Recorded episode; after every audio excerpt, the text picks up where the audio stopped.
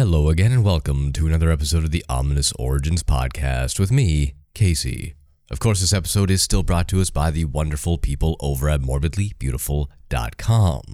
Morbidly Beautiful is your one stop shop for all things horror content related, from interviews to top 10 lists, reviews, editorials, whatever you want, they have it. Go check it out right now while you're listening to this episode. They also have a huge library of podcasts that you can listen to as well, besides this one. So if you're in the mood for some spooky horror movie talk, well, go check out the library. Now, as of recording this, it is the week of the presidential election. And does that have any bearing on this episode whatsoever? No. But it is interesting, and I've had it glued to my screen since Tuesday and we still do not have a result. Now, it means no difference to me, really. I'm Canadian, so this is just kind of fun in a weird, sadistic sort of way. It's kind of like watching a car fire. You can't look away. You know you should. You see people screaming inside, but there's something about it, some sort of allure that just draws you in. And that's what's going on right now. I just wanted to bring that up to show that I am up on the current events of the world. Not that it really matters at all to anybody listening, but I just thought I'd mention it because it is kind of scary. The uncertainty, the what ifs. You don't know who your next president is going to be if you are an American listener, and it can be scary if your candidate does not win, and that goes for either side. A lot of people are afraid of Donald Trump winning a second term, and rightfully so, the way he handled the coronavirus and his various comments over the years that uh, were less than savory.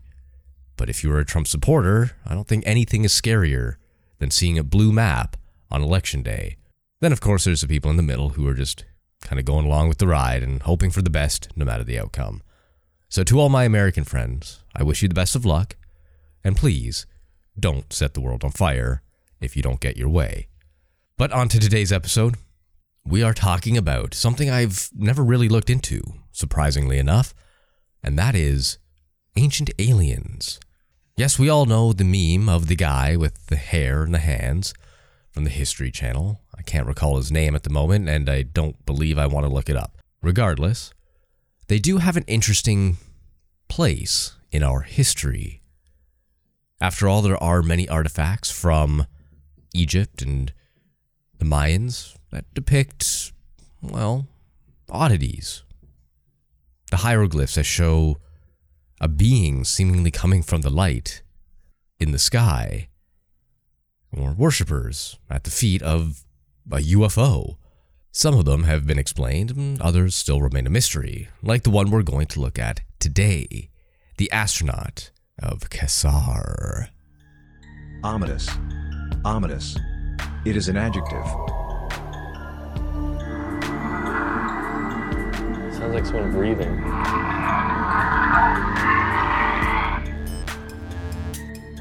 Ominous. Now, I do want to start with an apology before we get into this. There are going to be some names in here that I am going to butcher. Foreign languages are not my strong suit, especially Spanish ones for some reason. So bear with me as I struggle through reading this script, this list, this article, all of the above. As most of this information will come from ancientorigins.net.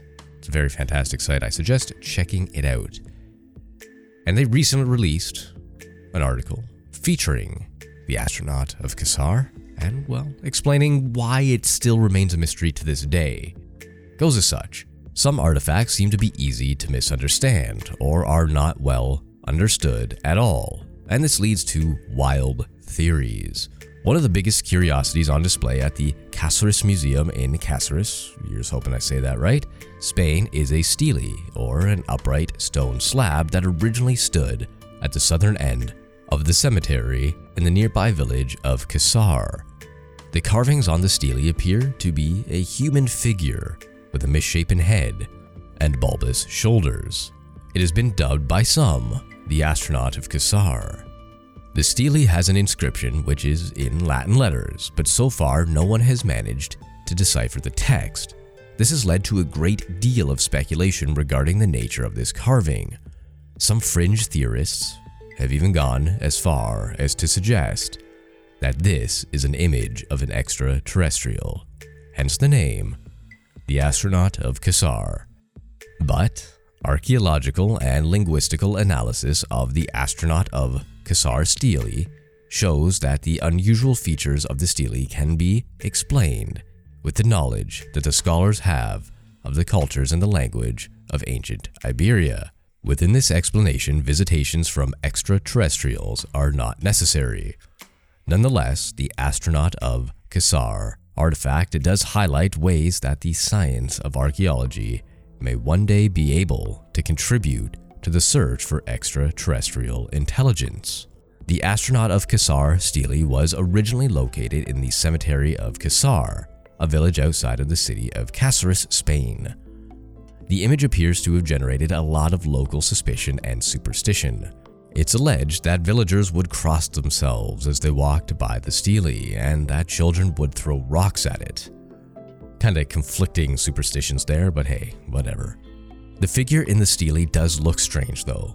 His head is misshapen and appears slightly too large. His shoulders also appear to bulge out. Although the carving is weathered, the figure looks like he might just be smiling, though it could just be erosion. The image has been suggested to be that of a Celtiberian warrior made in the 2nd or 1st century BC. The inscription in Latin letters suggests that it was written during Roman times or just before the Roman occupation of Iberia.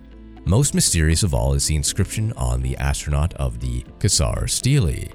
Although the inscription is in the Latin script, it appears to be written in an unknown language. The language, however, is not completely mysterious, since it is likely an Indo European language. Nonetheless, scholars have not been able to translate it, and some even say that it will never be translated. At the beginning of the Roman period in Spain, several languages were spoken on the Iberian Peninsula, including Celtiberian, Lusitanian, Tartessian, Proto Basque, Latin, and probably Greek and Punic. Of these languages, Celtiberian, Lusitanian, Tartessian, and Proto Basque were native to the Iberian Peninsula, where the others were introduced by foreign cultures. Although the astronaut of Casar stele inscription seems mysterious, it could have been written in one of the lesser known native Iberian languages. The understanding of many is that the Iberian language is, is fragmentary, and only a handful of inscriptions or documents have been found for some of these languages. This makes it probable that the inscription uses words from Iberian languages that have not been found in other inscriptions. The fact that it appears to be an Indo European language may also help to identify the language. One way to identify it is to examine each of the Iberian languages and determine which one is most likely the dialect used in the inscription on the stele. The original ancient Basque language was already being spoken in northern Spain in Roman times. The Basque language is unique among Western European languages in that it is non Indo European. Ancient Basque is a language isolate, and its language family is unknown. This has led to speculation about the origins of the Basque people, including the idea that they descended from Paleolithic hunter gatherers, although current evidence suggests that they are more closely related to early Neolithic farmers. The Basque language is agglutinative, meaning that phrases are constructed from root words using prefixes and suffixes. The Basque language also follows the SOV, or subject, object, verb, word order, in contrast to languages such as English that have subject, verb, object. Other languages that are SOV like Basque include Japanese and Turkish. It's bringing me back to my linguistic days. That was a long time ago, but I remembered studying that. Not Basque so much. That's a very strange language. But uh, the language structure, if you could say, or the sentence structure, or phrase structure. Anyway, we're getting ahead of ourselves. It's a different podcast. This is about some ancient aliens. Let's get back to it. The ancient Basque language influenced the development of Castilian Spanish. Certain features of the Spanish language, such as the lack of consonant clusters, are features that come from the Basque language. Furthermore, certain Spanish words such as arroyo and izquierda are Basque in origin. Again, I deeply apologize for butchering the Spanish language. Although the Basque language, or at least a Proto Basque language, existed during the time the astronaut of Caesar Stele was made, it was largely restricted to northern Spain. However, the stele was found in southwestern Spain near a modern Portugal border. Also, the inscription appears to be Indo European, suggesting that the language was more likely a Celtic or Romance language. The two Indo European language groups that were the most prevalent in the Iberian Peninsula at the time.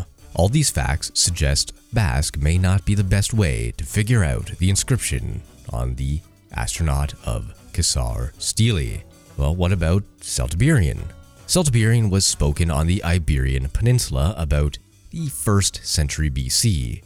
Celtiberian is a Celtic language that is related to the Gaelic languages of Ireland, Scotland, and the Isle of Man. This is interesting because the Irish Book of Invasions claims that the Irish descended from the Milesians who were supposed to have come from Iberia. The Celtiberians are described by Roman writers as having been a mixture of Celtic and native Iberian stock. They may have been related to the Hallstatt culture, a Celtic culture known across Europe, which first entered the Iberian Peninsula around 600 BC. About 200 Celtiberian inscriptions have been found. Considering the possible origin of the Celtiberians as a mix of Celtic and Iberian population, the Celtiberian language may have ion words from early non Indo European Iberian languages. The Celtiberians also used their own script, which was similar to other Iberian scripts. It is possible that the inscription on the stele is in Celtiberian, but the Celtiberian language is relatively well known and would have more than likely been recognized. Also, the Celtiberians lived to the northeast of the region in which the stele was found.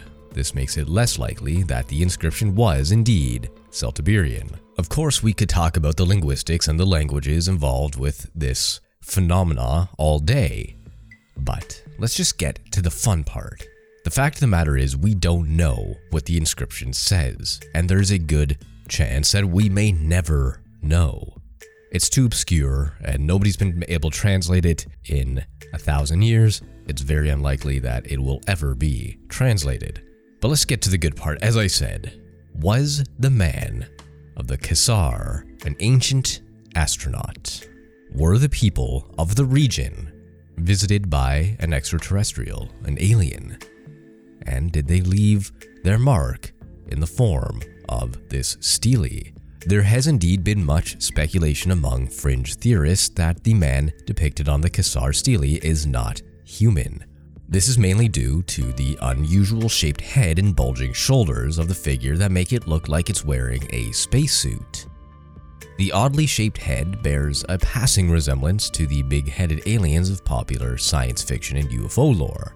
Although this is an interesting idea, all the evidence surrounding the stele can be explained by conventional means, so it's maybe not as exciting as we had been hoping. The inscription is an unknown language, but it is most likely Indo European, as we just discussed. Also, this stele appears to be extremely weathered, so the misshapen appearance of the head could be due to time and weathering. Moreover, it could be that he is wearing a helmet, or it could be a hairstyle. Also, besides the passing resemblance to modern depictions of extraterrestrials or aliens or astronauts, there's nothing unusual or otherworldly about the man on the stele. It looks like it was carved out of stone by human tools, and it fits into the archaeological and historical context of the time. Basically, if you want to see an alien, you will see an alien. It doesn't mean that an alien exists, but it also doesn't mean an alien doesn't exist within this stele. Another theory for this not being an alien is that it looks too human. Out of the endless possibilities of the universe, what are the chances that an extraterrestrial would look like one of us? Well, it depends on what side of the camp you're on. Some believe that extraterrestrials would evolve to adapt to the planet from which they came. So, let's say Jupiter has aliens on it. For all we know, it doesn't. But just in theory, if it allowed for life, what would the aliens look like? Well, it's theorized, and I saw this in a documentary many, many years ago, that they would be like floating elephants, so to speak. something to absorb the atmosphere, be able to feed on whatever they could in said atmosphere, and considering Jupiter is a gaseous giant, they would have to be able to float. So it's kind of funny to think about, but that is one theory of alien evolution. The other is if there are aliens, which we can assume there are because of the endless planets in the universe, and if we go by biology and physics and life and evolution as we know it, then there's a good chance that these aliens would have evolved on a planet very similar to ours, something that could sustain a carbon based life form. And in such, the inhabitants of said planet would look very similar to how we do. We evolved to adapt to our planet. If there's another planet out there very similar to Earth that has life on it, why wouldn't they evolve to look as we do?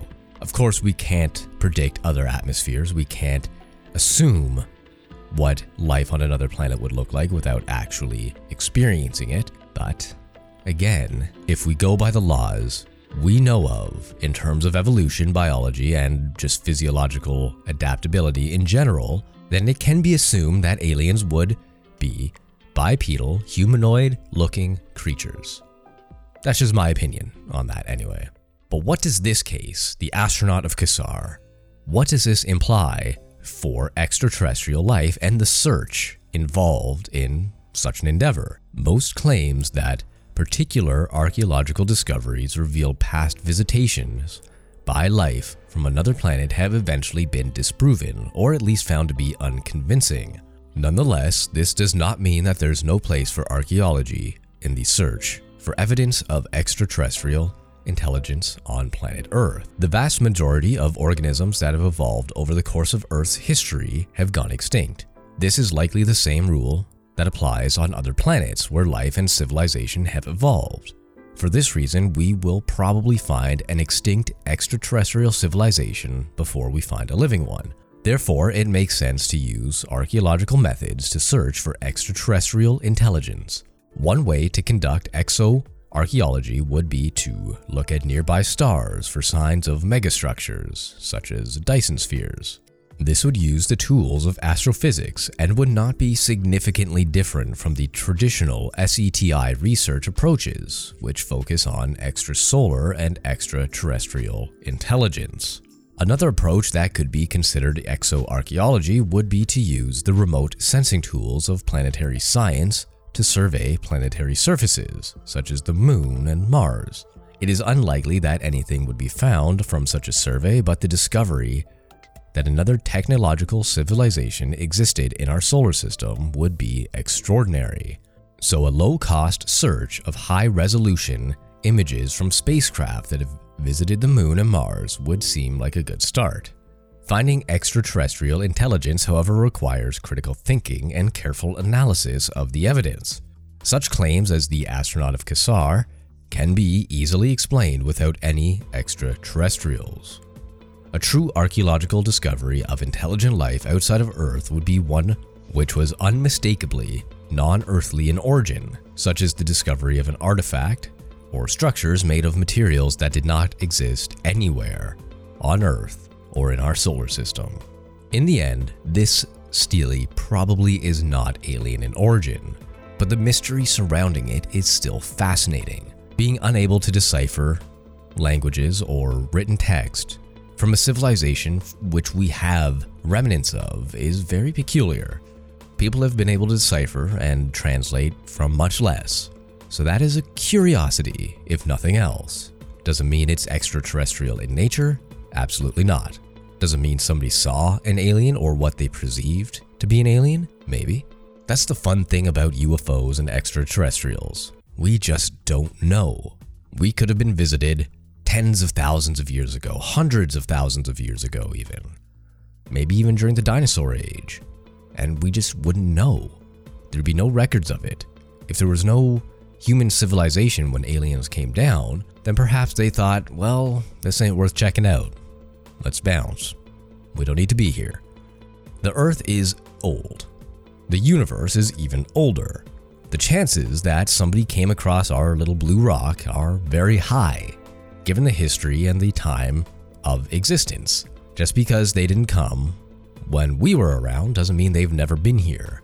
And it doesn't mean they're not here now, maybe just watching. There have been way too many reports of UFOs and extraterrestrial sightings to dismiss it completely. Is every single sighting valid? No. Are some? Absolutely. We just don't know. And that's the fun part about aliens. My name is Casey, and thank you for listening to the Ominous Origins podcast. If you like what you heard, please feel free to leave a review on iTunes, Apple Podcasts, Stitcher, or wherever you get your podcasts. That allows reviews. Any five star reviews that I see, I will read out on the show. We had one last week. We didn't get one this week, but that's okay. All reviews are appreciated. If you want to follow me on social media, you can absolutely do that. You can follow on Twitter at Horror Shots Prod, as in production, on Instagram at Ominous Origins Pod, Facebook slash Horror Shots, and if you do want to support the show financially, you can do so by hitting up my Redbubble store and picking up some merch. I know, I know Redbubble, but it seems to be the easiest one to upload and just kind of do whatever you want with. And you can find that link in the description. So until next week.